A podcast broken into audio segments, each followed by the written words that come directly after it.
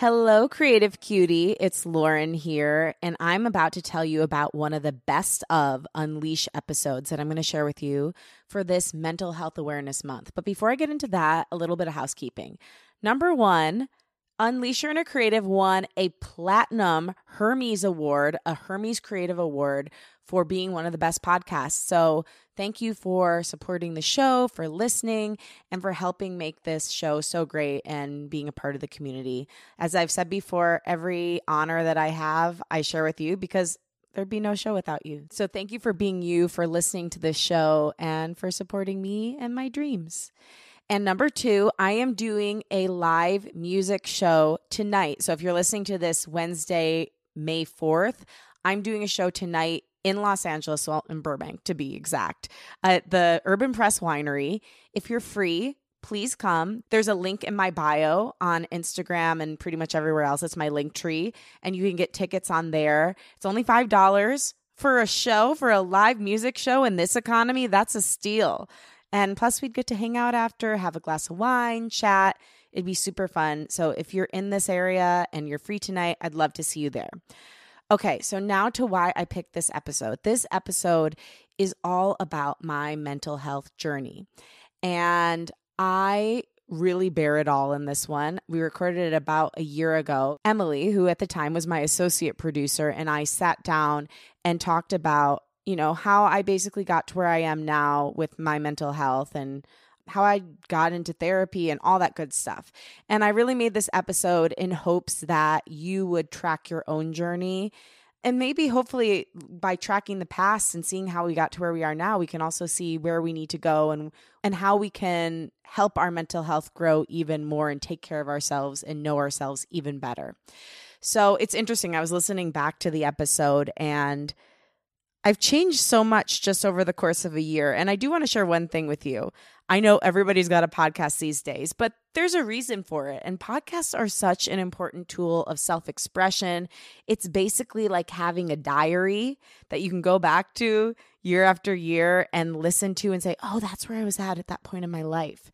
So if you've ever considered a podcast, I highly, highly recommend you start one for the sheer reason that it's a great way to track where you were at.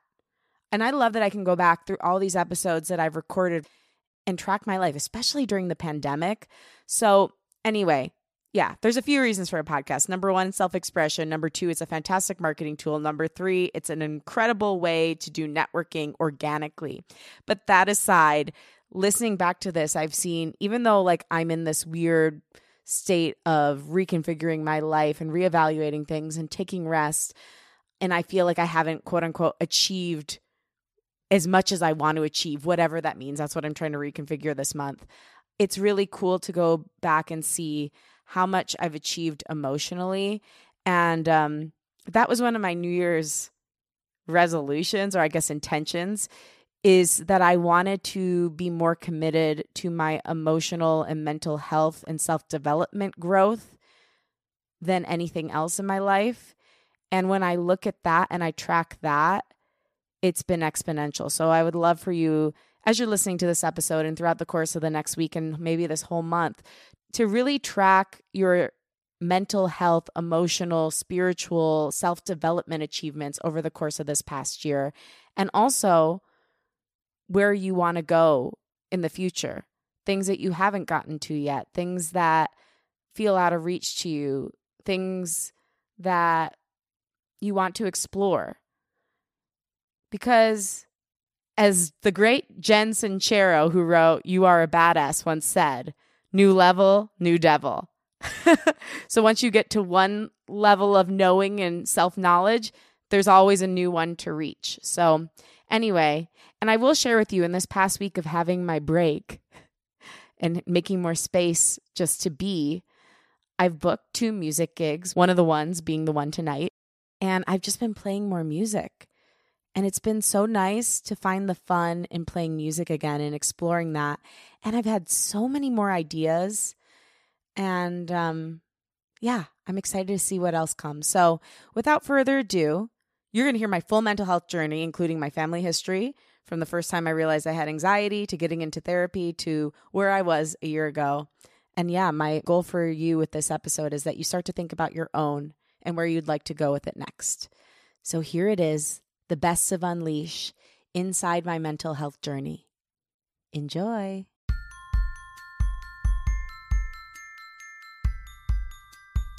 Hello, and welcome to Unleash Your Inner Creative with Lauren LoGrasso. I'm Lauren LoGrasso, and I'm going to do another intro for the show in a little bit, so I'm not going to go into the usual thing here right now. But I just wanted to pop on a little early and do a small preamble because the episode you're about to hear is the last in my series on mental health because it is Mental Health Awareness Month. And of course, we talk about mental health like almost every show, but there's a special emphasis on it this month because it's still not spoken about enough in our world, in our culture, and on a person to person basis.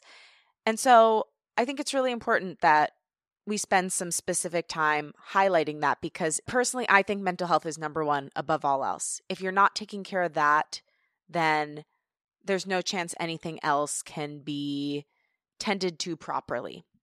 And I say all this because what you're about to hear is my personal mental health story. I have never, I don't think I've ever told it to anyone from start to finish, even my therapist, maybe, because when I went into my therapist, I started with her working on an acute issue. And I'm going to tell you why I'm sharing this with you because I'm somebody who thinks about this stuff a lot. And just through going through my own story, I learned so much about myself and drew conclusions about myself and my journey that I'd never understood before or connected to before that I was actually able to bring to therapy that I've been journaling about that I've been using in my creativity and my songwriting obviously on the podcast. And I want to share this very deeply vulnerable part of myself with you about my family history, the first signs of anxiety and depression as a child, how it's manifested in my adulthood, and how I've really learned to take care of myself now because I want you to know it's okay for you to talk about it too.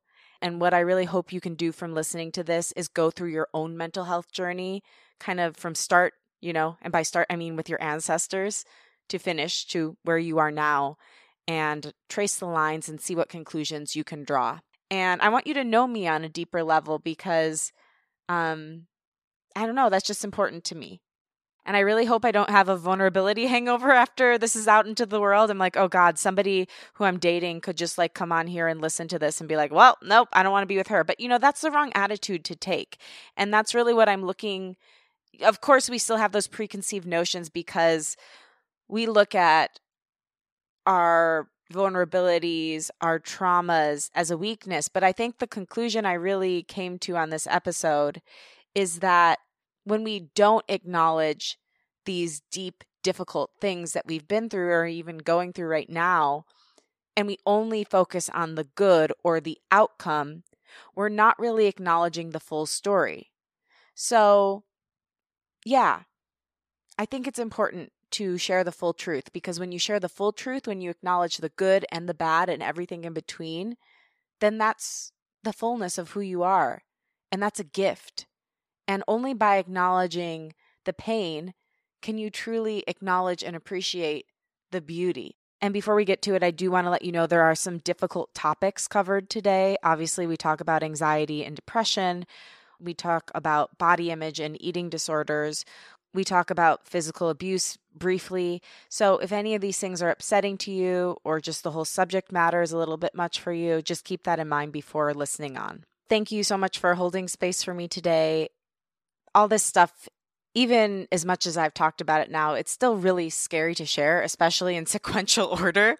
And so, I really appreciate you listening and um, all of the scary feeling and the sharing will be worth it if it helps you. So I hope it helps.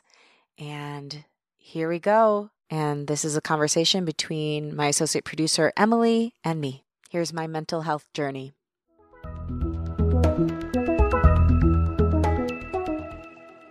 Um, um go ahead. You're the host. Um, yeah, I forgot. I was like so like leaned into the idea of you being the host today that I was just like, Oh, yeah, I'll take No, over. okay, so- welcome everyone to Unleash Your Own Creative. This is Lauren LoGrasso. I'm a award-winning podcast host. thank you. and uh, You got nailed it. yeah, that's pretty much it. Um, I think we're gonna help you do some stuff with fear, perhaps. There could be a fear moment. this whole thing could be really fearful for you. I don't know. And Could be a horror movie. could be horrible. Hello and welcome to Unleash Your Inner Creative with Lauren LoGrasso. I'm Lauren LoGrasso and I'm here with my associate producer. Emily Shulmanovich. That's right. That's how you say it. Don't forget it, bitches. Because I did a couple She times. Still does sometimes. No, most of the time I get it right. And this show is meant to help you redefine your relationship with fear, take it out of the driver's seat, hopefully, and find a way to love yourself, deal with your mental health, get in touch with your spirituality.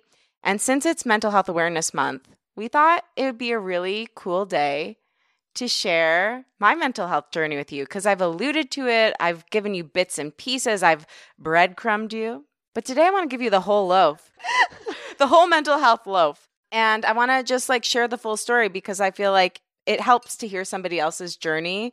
And I didn't come to it until a little later in life, but not because I didn't try, just because like no one in my family had done it and no one had tools or knew what it was. They just thought it was like the way of life. Right. So, yeah, I want to share a little bit of like my family history into childhood and into young adulthood and today. So, Emily's kind of going to be my therapist today. Uh, well, your therapist's a little bit of an alcoholic because there is a large glass of wine and a whiskey glass here to help me and Yeah. help you, Lauren. Thank you. Actually, I feel calmed knowing that you are relaxed.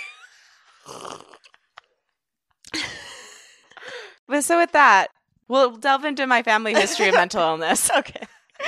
Uh, yeah, no, so I'm actually genuinely curious. So you said it was, I think you mentioned it was on your mom's side of the family or your dad's side of the family. You said you had a grandmother, right? That I did have a grandmother. you had, at one point you had a grandmother. Um, yeah. So Italians, as we've talked about many times on the podcast, don't really deal with mental health. I think it's common in a lot of cultures, but definitely in Italian culture. well, so refresh for me. Are your parents first generation? My dad is. Your dad is. Mhm. Oh, I didn't know that. Yeah. So my dad's like first generation. My grandpa on my dad's side, aka my dad's dad, came over on Ellis Island. So like there was definitely stuff going on there. Like he had a tremendous amount of trauma, but like no mental health that I know of, like no mental health issues. But like my grandfather's dad died in a fishing boat as well as his brother. So he came over to America to like have a better life.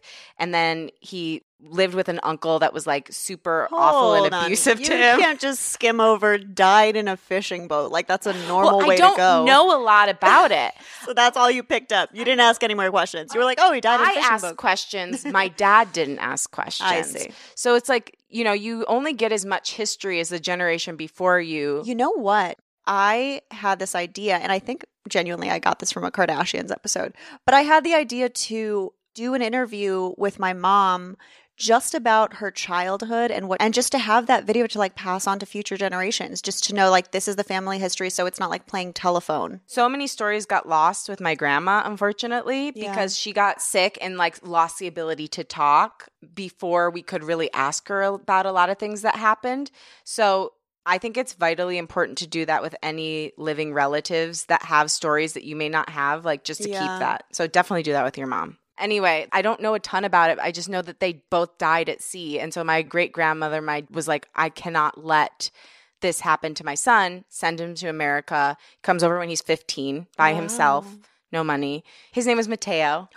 such a pretty name Isn't it? Yeah, oh if if, I- you ever have a boy If I have a boy, I'm going to name him Lorenzo Mateo after both of my grandpas. beautiful I know, I love it. I what about a girl Liliana Louise. what Mhm. these are such better names than like what i've got What are yours? Uh, well, one of the grandmothers is Riva. The other one was Emma, actually. I was named after her because she died when she was like 40. I love Emma. Yeah. That's a beautiful name. I love it. My mom hated it. So Mm. then she went, What's nice and close to Emma? Emily.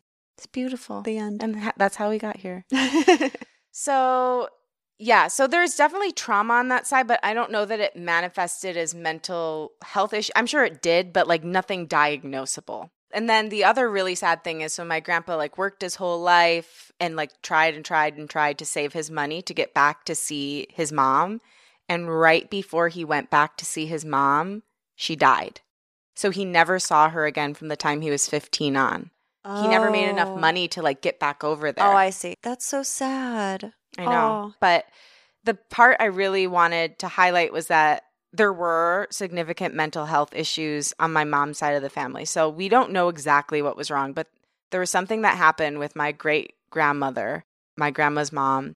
And I mean, the rumors were like it was like undiagnosed bipolar, but no one ever talked about it. And it got so Oh. bad to the point where like she was in a mental institution and they said it was because she was quote unquote going through the change. Stop it. Like menopause? Uh huh. no. Uh huh. And they said she had a nervous breakdown because she was going through the change. But like this stuff had happened my grandma's whole life, and it's it's hard to even talk about now because there's still to this day within my family so much secrecy about it. And I said to my mom the other day, I'm like, who are we protecting by not telling this story? I would actually love to go down this lane because you have now said on so many different podcasts that you talked about the secrecy thing in Mhm. Italian culture. Is it just around mental health or is it around other specific things in your life? Like, where have you seen it come out the most? Do you feel like you're stopped from talking about certain things? I think it's around anything that could potentially bring shame to the family. So anything that doesn't paint the family in a perfect, pristine light is something that you're expected to, whether it's a verbal expectation or a nonverbal expectation, to hold within yourself, even if it means sacrificing some of your own mental health or peace or happiness in order to protect the family. Mm. There's a silent or explicit expectation that you don't tell on your family, even when it's affected you adversely and is affecting the way you're interacting in the world. I see. So, in terms of your life Uh huh. And stuff you feel comfortable talking about, what has been an example of something that you've been open about that your parents are not happy that you're open about? I think at this point, they're fine with everything because I actually sat them down at the end of last year and said, I have to be myself and I can't keep holding these things in. Yeah. Like, so one thing w- was definitely sex. Like, I d- never ever talked about that publicly. Or if I did, I felt an immense amount of shame. It's not like I'm like completely over it, but I recognize that's a part of me and it's a part of my humanity, is a part of all of our humanity. humanities, just like eating and sleeping is. It's part of being I can't imagine you not talking about like that's a weird thought to me that that was something that you used to not talk about. I used to, if I talked about it, I felt gross. And I felt like my parents were going to be ashamed and I was going to bring them shame. So that was more about your parents than even about like Catholicism. I mean, how can you separate Catholicism from being Italian? It's it's so deeply interwoven into our culture. Right. Like it's so interesting because Italian culture is so passionate and open and warm and loving and it is a sensual culture. yeah. And then there's this dichotomy of the Catholic Church, which is all about keep it in, like withhold, never follow your urges. And so I think that the two different cultures and way of thinking are at odds. And I definitely think it lived within me and it lived within everyone in my family. Interesting. Okay. Mhm. So you were saying the secrecy around your grandmother, around her being in a mental institution, My great grandmother, yes. your great grandmother. And so, what do you know about that in terms of what actually got her in there? Or is that Well, also very. I don't know a ton about what got her in there. I know when my grandma was growing up, she was terribly abused by this person, her mother. oh. And so what I really like trace back to that is like one, okay, the thing that kind of lived on in me was like secrecy around mental health hmm and shame around it. Cuz when I first got therapy, we'll get to that, I did not tell anyone. I didn't tell anyone. I was very ashamed and very scared of anyone. You didn't tell your out. parents. I I told them after a while, but like I didn't like clue them in on making the decision, Okay. you know. But I did not tell like if if you and I had met and were working together, you wouldn't have known. I'm so open about it now, but I And didn't talk about it. That's interesting because you're also in LA where Mhm. it's like everyone and their mother has a therapist. But even back then, it was, you know, 2013, people weren't as open about it. Right. 2012, 2013. yeah. So there were a bunch of different things, but I think it trickled down in me in that secrecy piece. And then also, I've shared this on the podcast before, but I kept finding myself in situations in work or friendships or like school, even Mm. where I was dealing with abusive women. Right. Yeah. Mhm. Okay. So that's where it comes from. Yeah. So my grandmother was abused by her mother, who's my great grandmother. And that's the one who ended up in the mental institution. The great grandmother ended up in the mental institution. so the one who was abusive. hmm Okay. And it's to this day not talked about. Like three of my grandma's sisters are alive. Like they will not talk about this. Like they will not acknowledge that this happened. Like it's very Wow. like if they heard this podcast, this would cause controversy. Are you nervous about releasing this? I'm not nervous for myself. I'm more nervous for my mom, but like I don't think anyone's gonna hear it. I like unfortunately I don't think they support me. That's lovely. I think we have bigger issues than Yeah, mental health. exactly. So I mean also they're like you know 75 Sure. between 75 and 90 something years old, so they don't know how to listen to a podcast. No, they're between like 80 and 95. Okay. Yeah. So yeah. I don't blame them. I barely know TikTok. You know what I mean? I know that's hard. So that's like kind of like part of the family history piece. So then my grandma, you know, obviously dealt with the repercussions of that, but she didn't really deal with it. She just kept moving, moving, moving, moving. So Yeah. she didn't have to deal with it. And then she got sick with this disease called multiple system atrophy. And the disease ended up making her basically into a baby. Like she wasn't able to talk, she wasn't able to walk, she wasn't able to eat on her own. Like so is it essentially a form of dementia? It's a it's a mixture between Parkinson's disease and like a disorder of the autonomic system. It doesn't really have anything to do with dementia, but like she Really? wasn't able to talk. It was like she's trapped inside of her body. Okay, so mentally she was all there, but she couldn't take care of herself. Apparently, but Oh, you know, like, we couldn't talk to her. So she would recognize me when I'd come in. She'd go, "Oh, oh," but like she couldn't talk to me. Oh, and that's so- so sad. I always would say, like, if you don't deal with your problems, your problems will deal with you. Because I feel like a lot of why my grandma went through what she went through is because she never was able to acknowledge what happened to her as a kid. Like, she never Mm. dealt with it in therapy. She never really even talked about it that much, like, except in these little pieces where you'd find out information. And when she first started getting sick, she would cry and cry and cry and say, My mother never loved me. And she was like 80. Oh my god. Oh, that breaks my heart. Yeah. Oh. And my grandma's such a hero to me too because she broke the pattern. Like, you know how hard it is when you've been abused to then go and love like wholeheartedly. And she broke the pattern and was so brave and like literally left home when she was 18 to move to America because her dad was afraid her mom was going to kill her. And back then, if an Italian woman left home, it was looked at like you were a whore. Wow. Yeah. So she was just an incredible person, but never dealt with her problems. And it's interesting because she really didn't get a childhood because of that. And then in her old age, I feel like it kind of it balanced out because she was finally able to get taken care of. Right. And also that those people weren't around anymore. You've created this new family where she has fostered love. Mm-hmm. So that's really beautiful. But Yeah. it's so absolutely horrible.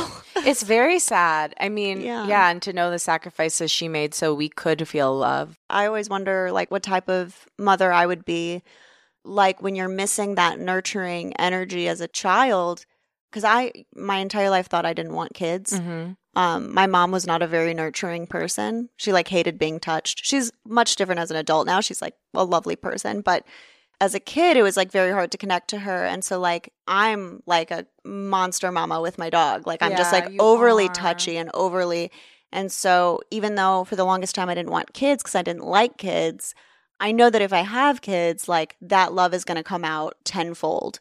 Yeah. Well, I'll say my grandma was very loving, but she was very harsh. Mm. So, and I don't falter now that I understand more of the full picture. Like, I wish I could have had a conversation with her because I didn't really understand or know any of this stuff while she could still talk. So, it wasn't until I really kind of went through my own situation of like mental anguish that I understood some of what my grandma had gone through. And I had so much compassion for her and realized like some of the things she said to me she didn't mean she was just trying to protect me in her own way. It kind of honestly mirrors some of the stuff I feel like you've told me about your mom, hmm like different. But Right. when I was little, I was chubby. And so my grandma would always comment on my weight. Like I Oh always my say, I was never bullied by kids, I was bullied by adults Well, so, and but family members. yeah, that's so interesting Yeah. too because it's like one thing not to look at your parents as people, but your grandparents or your grandparents. Yeah. Like you don't think of them as having a whole life outside of you. Right. when they're at that age, all they do is grandmother you, you Right. know?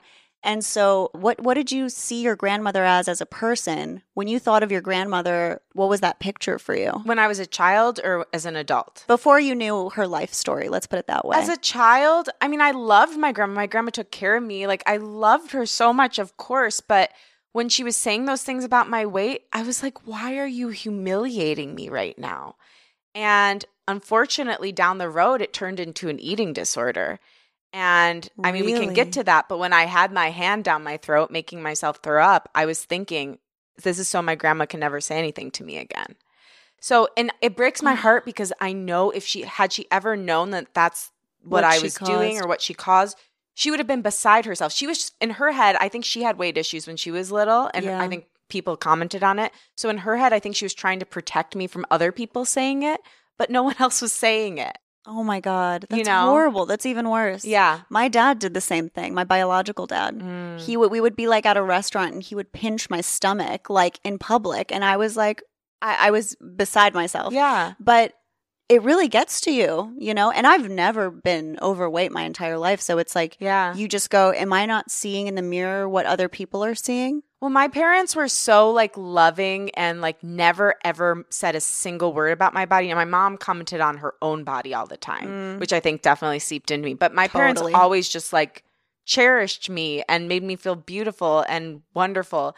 But you know, I was a pretty sensitive kid. So like having that, like just that impetus was enough for me to start spiraling down a bad road. Oh, that's horrible. Yeah.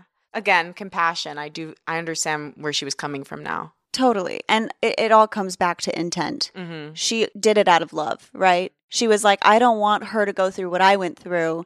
So I'm going to tell her that it's important to be skinny so that if she's skinny, she's happier. Right. And all my other cousins were skinny naturally. Mm. So, okay. Yes. So that was my grandma. And then my mom has like always had anxiety, but like never really dealt with it. Wasn't as bad when I was little, but definitely has ramped up to a very high fever pitch at this point As in life, yeah. as we've discussed. Mhm. But when I look back on my life, the first time I really remember having anxiety, there were a couple things that happened. I was around eight. I was told this story about a guy who drank a beer on a golf course, Okay.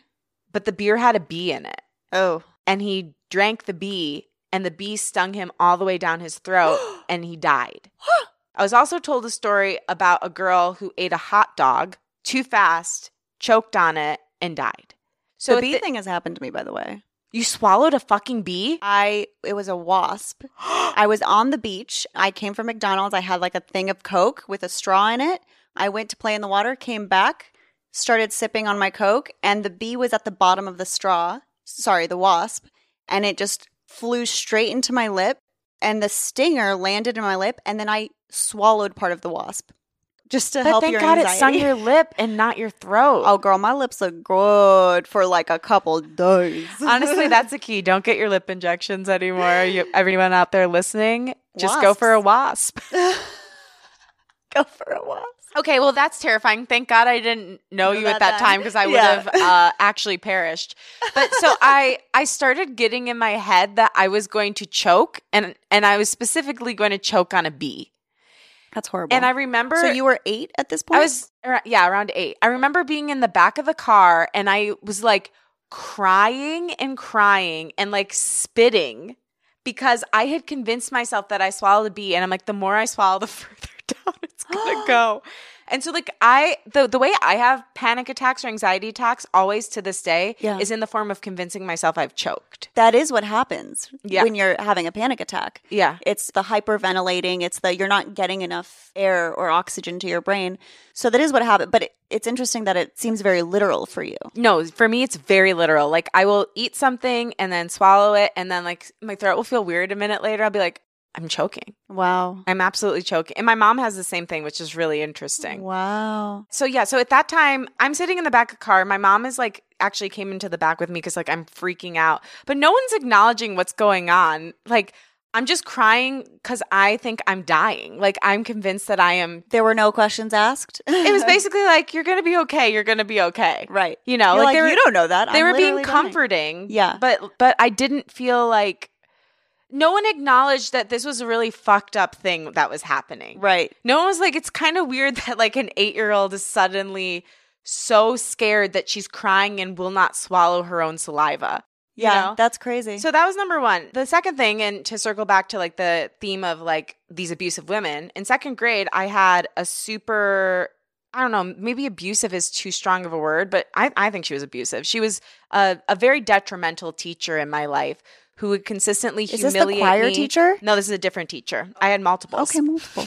this was my second grade teacher, and she would humiliate me in front of the class, made me feel stupid. That was like a one of the worst years of my life to this day. So I, that that was around the same age period. I was oh like Oh my- seven to eight, what? and that was one of the worst years of your life? I was so depressed. I was not myself. I remember like no one was being mean to me. My peers that I went to school with, I was highly blessed. Again, I was never bullied by children. I was bullied by adults and family members. that blows Yeah. my mind. hmm Okay, so this teacher, when you say she like beyond any other student, like did you even mess up or was she just she just had a target on your I mean, head? I was having a hard time that year. Like I I definitely think that I should have been further ahead in my reading than I was, but like it was not helpful what she was doing. Like I remember going up to the board and I, I honestly don't even remember a lot of specifics of what happened. I just remember how I felt. I remember that we had to do some sort of like crossword puzzle and I had just kind of like made the word my own and like put it in however I wanted to and she just made fun of me in front of the whole class for what I had done and I just what a horrible teacher. yeah, it was a really bad year. So like I would and I had all these stomach issues. I mean, that's when my stomach issues began. I actually started crying when I was thinking about it earlier because it's just like breaks my heart for little me. yeah. I was like sitting in my locker. You know how lockers, you know, have a, like the little part at the bottom, and I was so small at that time I could fit in oh. so dainty. And I was sitting in my locker and my mom was like about to go to work because she had- she was dropping me off and I really didn't want to go into class and I was just like sitting there being like I really don't feel good and like my mom gave me a juice box and Mylanta to take. Mylanta is a stomach medicine. Okay. So I was always talking about wanting Mylanta, but I remember even knowing at the time I'm like it's not because I'm sick. I'm like my stomach hurts cuz I'm scared and I'm sad. Yeah. And so I remember sitting there and like my mom gave me a Mylanta because I was saying my stomach hurt and just wanting so badly to like have my mom take me away and not have to go back into that classroom. And honestly, that whole year I was depressed. Now, I don't think I've ever been clinically depressed because I've never felt like I couldn't get out of bed or like the thing that a lot of people describe. But I've been in very dark places before. And that was the first time I felt that. So Did you talk to your mom about it when it was happening or was this something that was a conversation later? she could tell what was going on. She knew I was miserable. I don't think I had words to describe what depression felt like as an eight year old. Yeah. So, like, I couldn't really explain what was happening other than my stomach hurt and I didn't want to go to school. So, do you still have stomach issues? Is that something that was Yeah. like prevalent your whole life?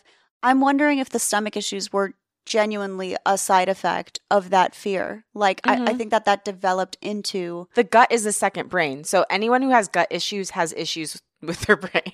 oh, And I think actually most of the serotonin in the body is stored in the gut. So, really? yeah. So, if you're having issues with depression, like often Eat healthy, people. eat healthy, get on probiotics, but Yeah. yeah, it's all connected. Anyway, and then at that time too, my parents were both working long hours. So I was at my grandparents all the time. Sometimes I'd be there till like 11 o'clock at night, like way too late for an eight year old. Totally. And then I wouldn't start my homework till I got home because like I'm not going to start unless someone's like forcing me. Totally. So, and that's when I started gaining weight that year too Mm. because I was just like, at my grandparents' house, they always had these really good oatmeal cookies that my grandpa got from Farmer Jack, which was a local Detroit grocery store. And I would just eat those. So, like, It's always the people calling you fat or the people that are feeding you the say. most. It's Thank so you. annoying. So I started writing a song about that because I was like, I wanted to kind of like call out, like, we have to be careful what we say to young girls because and boys, but like I was specifically thinking about girls because I am one. These little things absorb everything that you say to them. And if you're the one fucking feeding them, then shut the fuck up.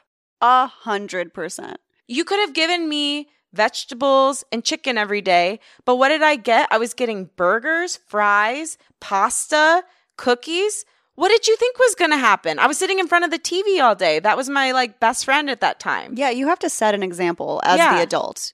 And I want to say one thing too, like just to like reiterate my peers at that time, like this girl, Katie, who I'm friends with to this day, like I'll start crying if I talk about it, but Oh. I remember I was on the playground and like again, I felt so isolated because I felt so bad. Like my self esteem was so low at this point that I was like self isolating. It was like I felt like I didn't like deserve to be in community with other people, I think, if I look back on it. And my friend Katie, who is the most amazing person, Katie Stars, saw me sitting alone on the bench. She goes, Lauren, why are you sitting alone? Come play with us. And so, sweet girl. yeah, like little moments like that, you know. And then I was so Does lucky. Katie remember that moment? I'm sure she doesn't because a lot of times we say things to people that we don't realize like saves them in some way Yeah. or changes the course of their life. Like there's so many times I've said something to someone and they're like, when you said that, it changed every decision I made after. I'm like, well, I'm really glad it was something good because I do not remember saying that. I gotta watch my words, is what I'm learning. But uh yeah, so like there were so many things that did bring me out. And then the next year I had a teacher that totally changed my life. Mr. Swansea, my third grade teacher, and he taught me I could be smart and I mean I credit him with everything I've ever done because if I hadn't had him the next year, I think I would have gone down a really bad path. Have you talked to him as an adult? He's been on the podcast. Oh my Yeah. god. He's the best. Yeah, I so love you, we're Mr. Swansea. Mr. Swansea's the best, he, and we're in touch all the time. And he's like, he actually is a supporter of the podcast. Ah, So he like pays ten dollars a month to support the podcast. you guys. yeah, and you can do that too. You listening? Pay Yeah, Emily I and I. We'll split it Yeah. five dollars Yeah, each. It'll exactly. be buy ourselves a a nice pack of gum. um. So yeah, so got through that year. Like honestly, my self esteem went through the roof when I had Mr. Swansea. Like my parents, you know, made sure I got into a good class the next year. You seem like a very confident child from videos that I've seen Oh of my you. gosh. Like you were I mean, that was like the one dark year. After that, everything started going up and up. When I was in fifth grade, by the way, still chubby in fifth grade. I thought mm-hmm. it was hot shit. Like, I mean, sixth grade, let's not even get me started. I would go in, I'd swipe on green eyeshadow. I'd be like, you got this, babe. Like, I'd put the straightener through my hair two times. And then I'd be like, you are so hot. Everyone's to love you. She was right. And yes, but the problem was the weight thing did continue. And so it was like at that point, I started becoming kind of aware of it. And was the anxiety still there? The the choking? Oh, I totally forgot. So in fifth grade, there was another thing that happened. So another anxiety indicator, which again, nobody acknowledged or said was weird. Like I had sleep anxiety as a 10 year old, to go to sleep. couldn't fall asleep. Okay. I was awake till like two, three in the morning, many nights a week, would just like routinely take Tylenol PM like it was nothing as a 10 year old. I don't think you that's not made for children. Well, honey, I took a lot of it. she grew up real fast. I grew up real fast. I, I grew up with street drugs. hey, Uh, you got that Tylenol PM? Honest, I did. We always had a bottle by the bedside. So anyway, and did your parents know you were taking it? yeah, Okay. they encouraged it. Oh yeah, no, no, no. My mom is the same way. She was like, "Take four ibuprofen, you'll feel better." I'm My like, "That's not the My dad's recommended dose." was like, walk it off, walk it off. You'll be fine, walk it off. And again, my parents so are you're like, just walking around 2 a.m. yes, exactly. My parents are the most beautiful, wonderful people in the world. But when they don't have the tools, how the hell are they supposed to give you the tools? No, I mean, is my we're, mom? We're lucky as our generation to Yes. even talk about mental health. Yes. Yeah. We're so lucky to acknowledge it. Like this kind of conversation would have not existed even like 20 years ago. Even 10 years ago was way tougher.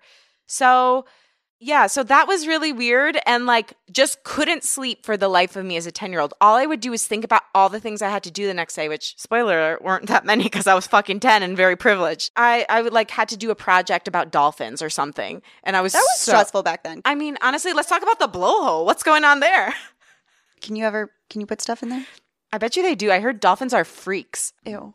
That's disgusting. dolphins, Dolphins. honestly like i'm not mad at them but i do want to know more about their world I'm a little mad at them. I hear that they rape people, things. oh yeah yeah. I'm a little mad. okay so we're mad at dolphins mad- this is yeah. officially an anti-dolphin podcast Welcome to Unleash Your Inner Creative, the anti-dolphin podcast. we are the only one and thank you for sponsoring us all dolphin haters That would be such a great name for a podcast, the Anti-Dolphin Podcast. or dolphin haters I love it. Well, that's that's what we call our listeners. Oh, okay. What's up, dolphin haters? anyway, so anxiety. yeah that was weird eventually it went away i don't know how it ended but again like there was something not right here Mhm. And then in middle school, that's when the eating disorder stuff finally started coming up. And at first, I kind of like started losing weight on my own, and then people kept commenting on it. Oh no. People kept commenting on it and being like, "Oh, you lost weight. Oh, you lost weight," and talking about it. And the more they'd comment, the more I'm like, "I have to keep this up. I have to keep this up. I have to keep this up." I hear that that's the like crack cocaine to an anorexic Mhm. is you look too skinny. Oh, people told me I look too skinny all the time. I was like, Yes. "Thank you." Practically a So corpse. Um, but I remember too, like there was a really screwed up thing, and I've I've never talked about this publicly, but like when I was very unwell in this area, I would sit across from my best friend and make sure she ate more than me. I mean, I wasn't like feeding her, but I could never sit at a table and eat more than the other person across from me. So you would stop eating before stop she eating, was done eating. And then like I remember this one specific time we were eating baked lays and I had like a very select few, just the plain baked lays. And then I was like encouraging her to continue to eat. She's like, "Oh god, I'm eating so many." I'm like, "You should eat as many as you want. Like go for it. Like sick." yeah. And then when I discovered bulimia, I'm like, "This is such a great scam." You can eat whatever, Whatever you, you want, want, and yeah. just throw it up. Are you kidding me? Like, does everyone know you can do This this? so it is a terrible, terrible thing. And I think, again, that led to my gut issues. Yeah. Because I didn't really have too many between second grade and this time, Mm. but it started flaring up in high school, which was like, So- this so was like seventh grade to eighth grade that this, this, was, your happening. your peers, your friends encouraging you, basically going, "Wow, you look so great." my teachers, even. your teachers? Yeah. My teachers would be like, oh my god! Your oh my gosh, Lauren's lost so much weight. Like they were like asking my mom if I had an eating disorder, which my mom didn't know. So she was like, "No, no, she's fine." This one teacher like went to my mom and she was like, "Oh, Lauren has lost a lot of weight. I hope she's not getting too skinny. I hope she doesn't have an eating disorder." And like she would say it to me too. She's like, "Do you have an eating disorder?" And I remember like clearly being like, no, I eat fries all the time. Hint, if somebody who's lost a tremendous amount of weight starts talking about eating fries and burgers, they're full of shit. They're trying to get you off the trail. dude. I'm learning so much. Yeah. No, I I have multiple people in my life, and I won't call them out that had or have eating disorders. Mhm. Uh, one with anorexia, one one with bulimia, and I a little both, best of both worlds, because you know I am a multi passionate. yeah. She's a multi hyphenate disordered girl. Um, yeah. and she would hide. Uh, the one who had bulimia would hide little spoons around her house. Mm. So that she had easy access to like, because she didn't like sticking her finger down her throat. I didn't like using my finger either. Actually, I was a spoon girl myself most of the time. Really? But what I would do is take a bowl. Like we had these like little metal bowls, and I didn't like throwing up in the toilet because I thought the toilet was disgusting. Oh. So I'd take a metal bowl. Like, how did no one know? This was the other thing I remember thinking was like, why doesn't anyone know that I'm doing this? Again, I guess this is like kind of the theme I'm I'm talking about right now is that there are all these warning signs that something wasn't right with me, and nobody nobody acknowledged it. Sometimes they didn't even know. Nobody talked about it. Like, and I didn't have the words to express it. So it's like I was just completely experiencing these things in isolation. Well, it's also just not knowing what to look for. Yeah. Right? Like, you know, you're an only child. Mm-hmm. Your mother's first experience with a kid was you. Yeah. So you're crying in the back seat about the fear of choking. And she Mhm. goes, I- I guess this is what kids do. They cry randomly. You know what I mean? because I think a bee is stinging them all the way down their. throat. I mean, I don't know if you I'm not. I'm not that, blaming my mom. Like, totally, totally. but I'm saying she couldn't now, have known, but like it, it's it's kind of wild looking back, like seeing the lack of action that was taken on any of these things. Right. But I think again, it goes back to if you can't, you know, weed it out of yourself, how are you going to help someone else weed it out of them or like deal with it? right. You know, my parents hadn't dealt with any of their own trauma, so how are they going to deal with mine? Yeah. How are they going to? They don't even know how to approach it. They don't the even know what first trauma is. Like we just started using that word in the past five years. Yeah. So, anyway, what got me, and this is like a beautiful moment, what finally got me to stop making myself throw up was creativity. So, randomly one day in the car, I was like fascinated anytime I'd hear somebody talk about like eating disorders or bulimia because it was like, oh, like So someone this else. was this was in high school. this was in middle school. In middle school. Wow, you started young. I stopped young too. Thank God. Wow. So, randomly in the car, my dad started talking about Karen Carpenter. Do you know who she is? Mm-mm. She's like got one of the most heavenly voices of all time. Okay. She's a singer give in me a band. give me a song. Why do birds suddenly appear every time You are near, just like me. They long to be close to you. Oh my god, that was so gorgeous. Aw. I think I've heard that song. it's beautiful. That's but she had like beautiful. a heavenly voice. yeah, yours was horrible. I know. I hated listening I to know, that. So bad. oh, oh, so bad. Um. So, but she ruined her voice. why? Bulimia. Oh, And so my dad brought up randomly, he's like, Oh yeah, Karen Carpenter. I think she came on the radio. He's like, She had a beautiful voice, but she died of anorexia and bulimia. She ruined her voice from throwing up. And I kept asking him questions. What do you mean she ruined her voice from bulimia? What do you mean? He's like, Well, the acid, when it comes up over and over again, ruins your vocal cords and you can no longer sing. oh, and you were already a singer, so you like. and I was I was gonna be the lead in the school play. I'm like, I have to stop doing this. oh my! And I never made myself throw up again.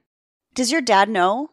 I've told him that, but I don't know if he like holds the memory close. I mean, it's it's painful for my parents to hear this Right. because I think it makes them feel really bad that they didn't know and couldn't help me during that time, and I don't want them to feel that because I was genuinely really good at hiding it. So yeah, I mean, it, was pretty remarkable, and I do credit my creative outlet, music, with saving my life in some way. Did singing ever help your anxiety or help your? Oh yeah, Was Yeah. that an outlet for you in terms of like anger or like even as a kid in middle school? I just think it's like the time I feel most like myself is when I'm performing. Hmm. Did you have to have an audience or? I loved having an audience. Well, I know, but because I loved, for example, having like solo dance parties in my room, like in front of a mirror, you know, and Yeah. that always made me feel better. Definitely. I mean, I still to this day love doing that. I think it's a different level of satisfaction when you share a collective experience with a group of people versus Yeah, but then you have to be good at it, and I I think you were probably really good at it. I mean, at I- dancing. oh, I don't know about dancing, but I feel like you're definitely. I've never seen you dance, but I feel you'd have rhythm. I don't know. I don't think so. Okay, You well, can ask my boyfriend. He's better at, at dancing than I am. really. Yeah, Wow. we took salsa dance classes, and how cute. he was genuinely getting frustrated with my lack of my lack of skill. Rude. So so there was that. And then okay, let's flash forward. So high school, I'm in another like weird kind of abusive situation with a teacher. Oh my god! With this choir teacher and like sucks the joy out of music, which is so Everyone sad. avoid Detroit public schools. That's what I'm going to say. Well, Grosse Pointe Public Schools, which they're actually some of the best public schools in the country, but there were some screwed up individuals, also amazing ones. I mean, Mr. Swansea changed my life and saved my life. You know what I mean? So yeah. there's bad apples everywhere, but there's good ones too. So anyway, had this teacher like was kind of like going through like a change in my friend group, and I definitely started feeling situationally depressed again at the beginning of high school, first year. I remember sitting on this hill with my mom, like at St. Paul Catholic Church on Lakeshore Drive in Grosse Pointe, and looking at her, or maybe I was looking out, there's like a lake there. So I was looking at the lake and I'm like, Mom, I think I need therapy. I think I need to go to therapy. And she goes, Really? Okay. I bet she loves your impression of her. she actually does. Does she? She really does. She Yeah. gets such a kick out of it. She goes, You're very good at that. I, I just love it when you do the impression. I'm like, Mom, you are such a good sport. Like, do you know how few people can handle that? I'm so proud of you. I don't think I could handle it as well as you do. You know, she's great in that way. I mean, doing an impression of you is just talking very well. Yes, I'm so elegant. Such an elegant. really pronouncing bitch. your consonants. So anyway, yeah, and then I explained to her, you know, I feel like there's some things I don't really know how to deal with. I don't think I, you know, really traced the lines too much to be like, remember when I was eight and I thought I was choking on a bee? But Sure, sure. Was there a breaking point for you with the teacher? Like, did something I happen? don't even think it was the teacher. I think it was just a lot of different things at once and realizing that like I think what I couldn't put my finger on at that time was I was starting to recognize that there were certain patterns that seemed to be unhealthy that I would like to change. So that was why I wanted it at the time. Like I couldn't articulate why I wanted it, but I knew that something wasn't right and that if I kept doing it the way I was doing it, it wasn't going to change for me. That's extremely mature. I was a pretty mature kid, That's extremely mature. How old were you? 15. That's crazy. But again, I I sank into alcohol at 15. I didn't drink till I was in college. Oh wow. yeah, Really? I never took a sip of alcohol. Well, besides, like I took a little. Sorry, Dad, to tell you now, but I took a little bit of your Parrot Bay, and then I put some water in it after. But I didn't Oh, get drunk. Didn't we all? didn't get drunk off of it. I just wanted. To, you kept bragging about how it tasted like coconut, and I was like, I love coconut. Could I try this? I was like, it doesn't seem fair that you just keep bragging about it, and then I don't get to drink any. Honestly, So- it's your fault. I do. I do blame Mr. LoGrasso. but anyway, that conversation was had and totally dropped. Like I didn't know how to get therapy for myself. My mom clearly didn't know how to get therapy for me. So I never ended up going to therapy. And actually things really improved the rest of high school. Like so wait, your mother said, "Really? Do you think so?" And then you said, I gave her like my explanation, whatever it was, Yeah. some primitive version of I keep doing the same things and it's not working for me, so I'd like to find tools to change. It was not that because I did not have that language at that time. "Sure." It was whatever my 15 year old mind could muster to come up with. It was very difficult. I remember how difficult it was to get those words out of my mouth, but I was mm-hmm. just like crying so much at that time and like felt very uneasy all the time. So I'm like, I need to be able to do something about this. But miraculously, and I've always had this in my life, a different wave came in. And when I had my sophomore year of high school, things just kind of shifted. Some sort of like shadow lifted from me. I remember having a very distinct realization walking down the halls. I used to hear people laughing and think they were laughing at me, which, you know, kids are egotistical. So, like, Sure. they think that everything's about them. And then I'm like, oh, everyone feels awkward. I'm like, I don't have to feel awkward anymore because everyone feels awkward. So it's like a waste of my time. So after that, I got really like ballsy and just like really, and I was always kind of friends with everyone, but I think I dropped a lot of my anxieties at that time because like I kind of had this weird little shift of enlightenment, but still had like recurring issues, but nothing was as bad as it was prior until then like i graduated high school and could not figure out where i wanted to go to school and basically like tortured myself that whole summer and like went back and forth and back and forth Sorry to backtrack, but Yeah. so your did your mom say no to the therapy, or was she like, was she like, she didn't let's say wait no it out? she didn't say sure let's wait it out i mean like she she didn't say like really anything Mm. it was kind of like she just listened to you, Yeah. and then you kind of got it out of your system, and then it kind of fell off the map. And I will say that's like a bad habit and pattern in my family in general. Like I have a song called Running Away and the lyrics are and and to be honest it was inspired by my mom, but it's could be about any number of people in my family or me. The lyrics are you keep running away from yourself, you keep running away, and I don't know how to help you in the shadows that you face cuz it's the family business just to run away. I'm I'm literally tearing. That's such a good lyric. Thank you. But it's true. It's true. So let's, I'm going to fast forward. I went through college. There were ups and downs in college, whatever. But I think college was one of the easier times in my life because there's so much structure and you're pretty much doing what you want to do most of the time. Yeah. Like I was studying things I was passionate about. All my extracurriculars were things I was passionate about. I had a lot of control over my life. Graduated, moved to LA. Things get exacerbated. I feel like a failure because I'm not succeeding at acting right away. I'm having to re like change my identity now to musician, but like nothing is really hitting. I'm very poor. I feel really bad about that. My dad was helping me out financially for a few months in that first year I was living here, and I felt like really, really ashamed. My mom is taking care of both of my grandparents, and I see how much it's like draining her and changing her. And I start feeling responsible for trying to help her and fix her. And it reached a fever pitch in the fall when like I had broken up with my first boyfriend. I had this weird moment with a guy I was in acting class with where I felt like very violated by him. So like there's all these like kind of like bad things happening. Then I got vocal nodules. So it was like one thing after another. And then my grandpa died. And it was like, I just like, I had a lot of really intense stuff happen all at once, which I think is the reason most people first get into therapy. Yeah. Like, too many big things are happening all at once, and you cannot handle it anymore. And you have literally no other option but to face yourself. yeah. So finally, I went to therapy this really wonderful woman, and she was a great starter therapist. But I was at that time very ashamed of it because no one in my family had ever done therapy. My mom had a counselor, but she wasn't like a licensed psychotherapist. And I honestly think she really never helped her. Oh, I totally forgot. My parents did go to couples counseling when I was in second grade, and I was very against it. And I went to them and I was like, a lot of shit happened in second grade. I'm just realizing. Wait, you were against it? Because I thought it meant they were breaking up. Oh. And so I was like, I remember I was eight, and I'm like, you don't need a counselor. I'll be your counselor. Lauren, I'm so surprised they even told you. That's a lot to put on your kid. By the way, not only did they tell me, they took me to the sessions. Why? And I was in the waiting room, and I remember putting my ear on the door and like listening in. And then the counselor opened the door, and I fell in the door.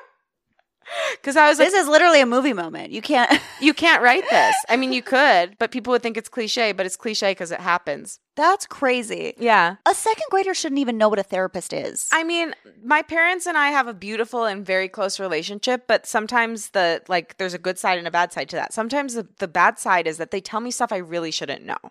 So so something I learned through therapy is my family is incredibly codependent with each other. Really? Which is why when my mom was taking care of my grandparents, instead of like me trying to help her, and then when she didn't accept the help, being like, okay, she's on her own path, I took it personally and felt like it was my responsibility to change her and change her life.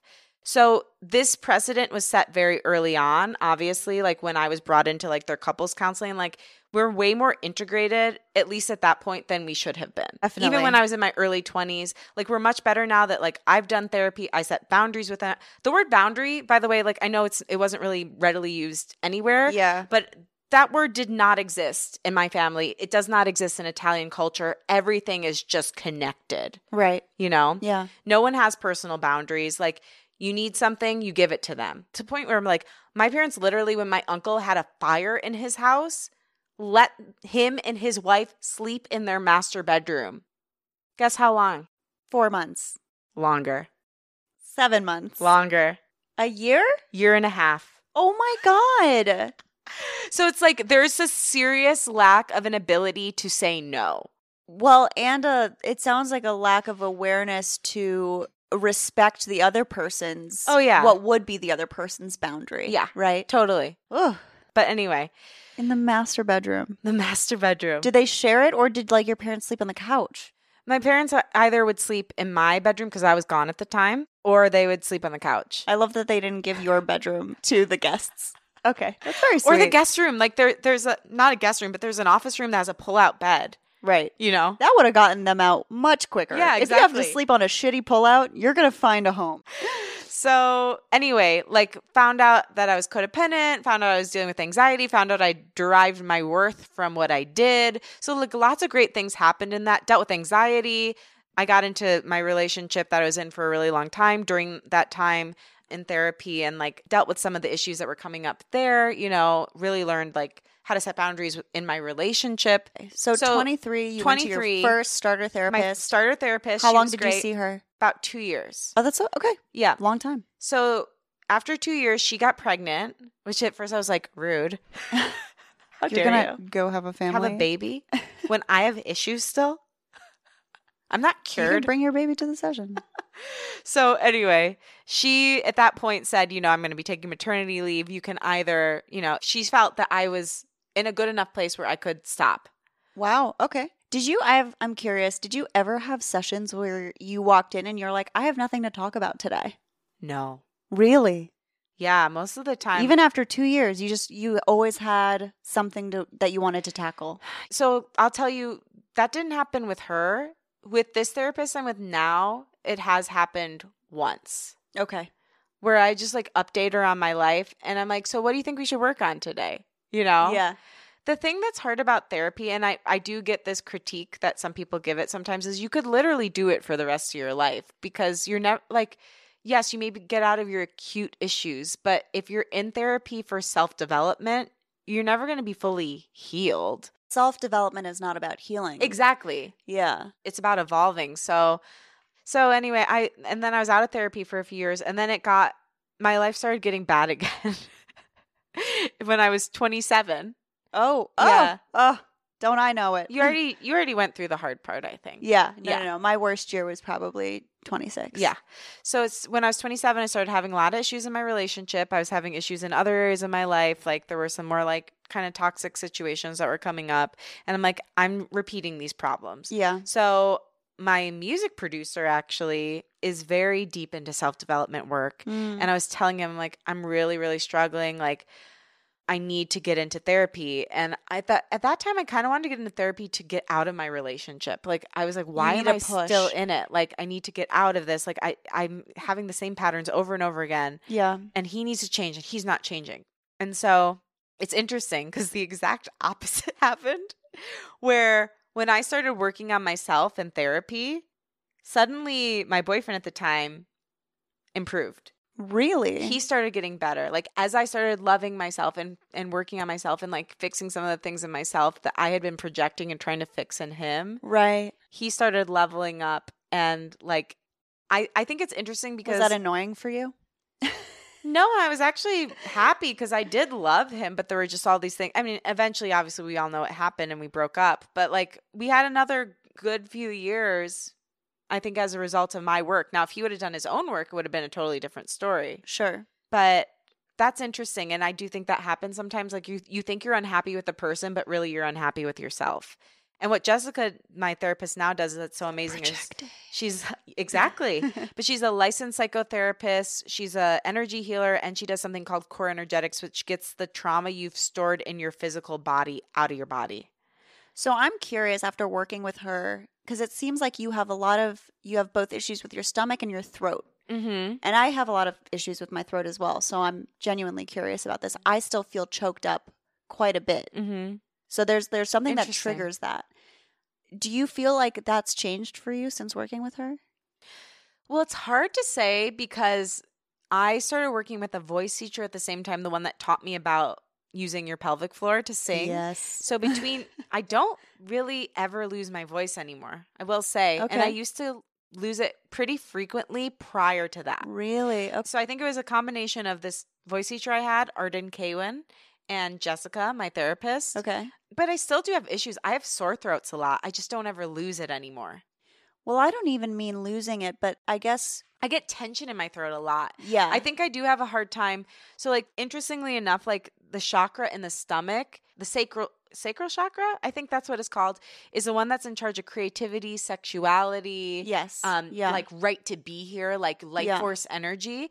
And then your throat is expression. right. So if you can't express yourself and if you're repressed creatively or like you're repressing your life force energy or your passion for life, yeah, you're going to you're going to be depressed and anxious.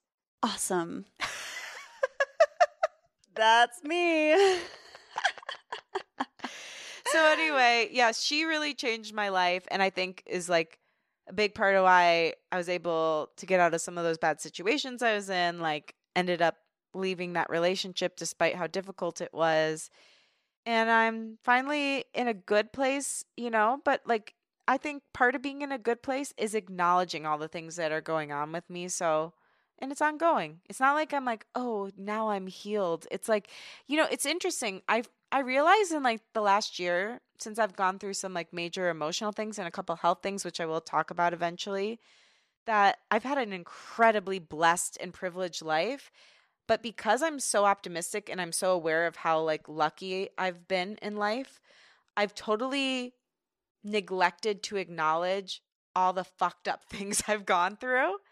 And so I think this next leveling up is in acknowledging that those things were really hard, not dwelling on them, but like just claiming that as part of my story. And like just because I went through something hard or I'm acknowledging these dark parts of myself doesn't mean I'm no longer an optimist. It doesn't mean that I'm not grateful. It just means I'm claiming this as part of my story too. And I think that's been hard because I felt like it made me damaged, but now I just know it's part of the complex story that makes me me. So now I have to ask if you and little you Oh. were in a room facing each other, what would you say to the second grader Oh. that really needed someone to stand up for her and didn't have that when she's sitting in that little locker and she didn't want to go to class?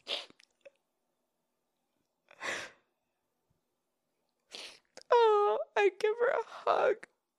I tell her You're beautiful and you're smart, and no one gets to tell you who you are. You're amazing. Get the fuck out of that class. You're right. You shouldn't be there. Don't let that woman ruin your self esteem. And you're enough. And I love you.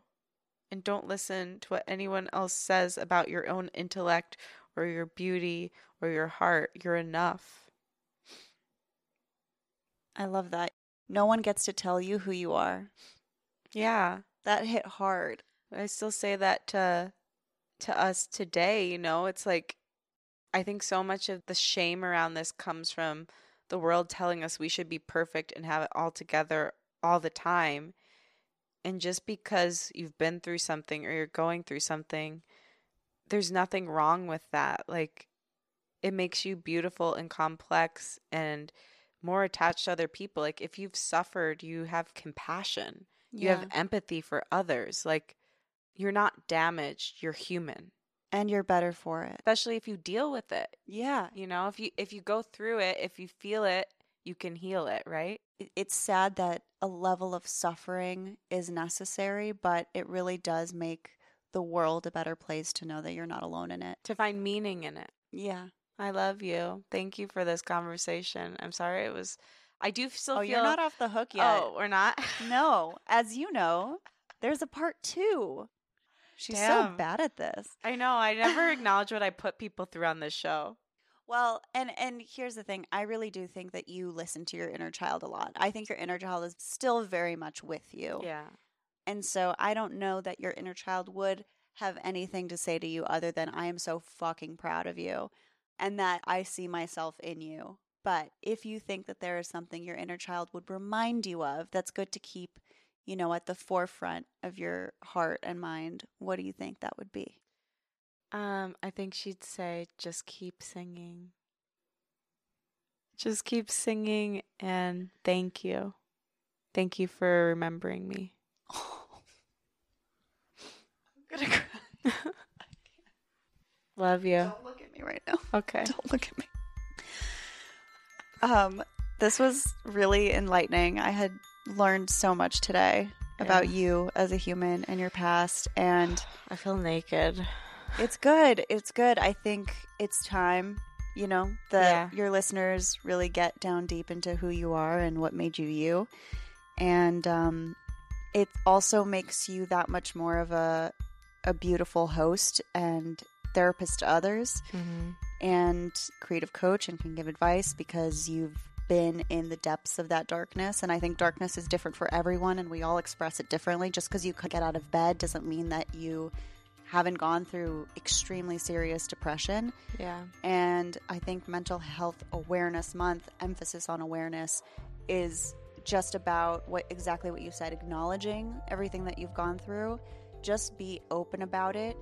And I say, fuck it, better to be yourself than hide something out of fear, I guess. And there, there's that fear component that we talked about coming in. There's fear. Take it out of the driver's seat, baby. See ya. Get in the trunk. All right. That's a wrap. That's a wrap. We love you. Love you. Believe in you. I believe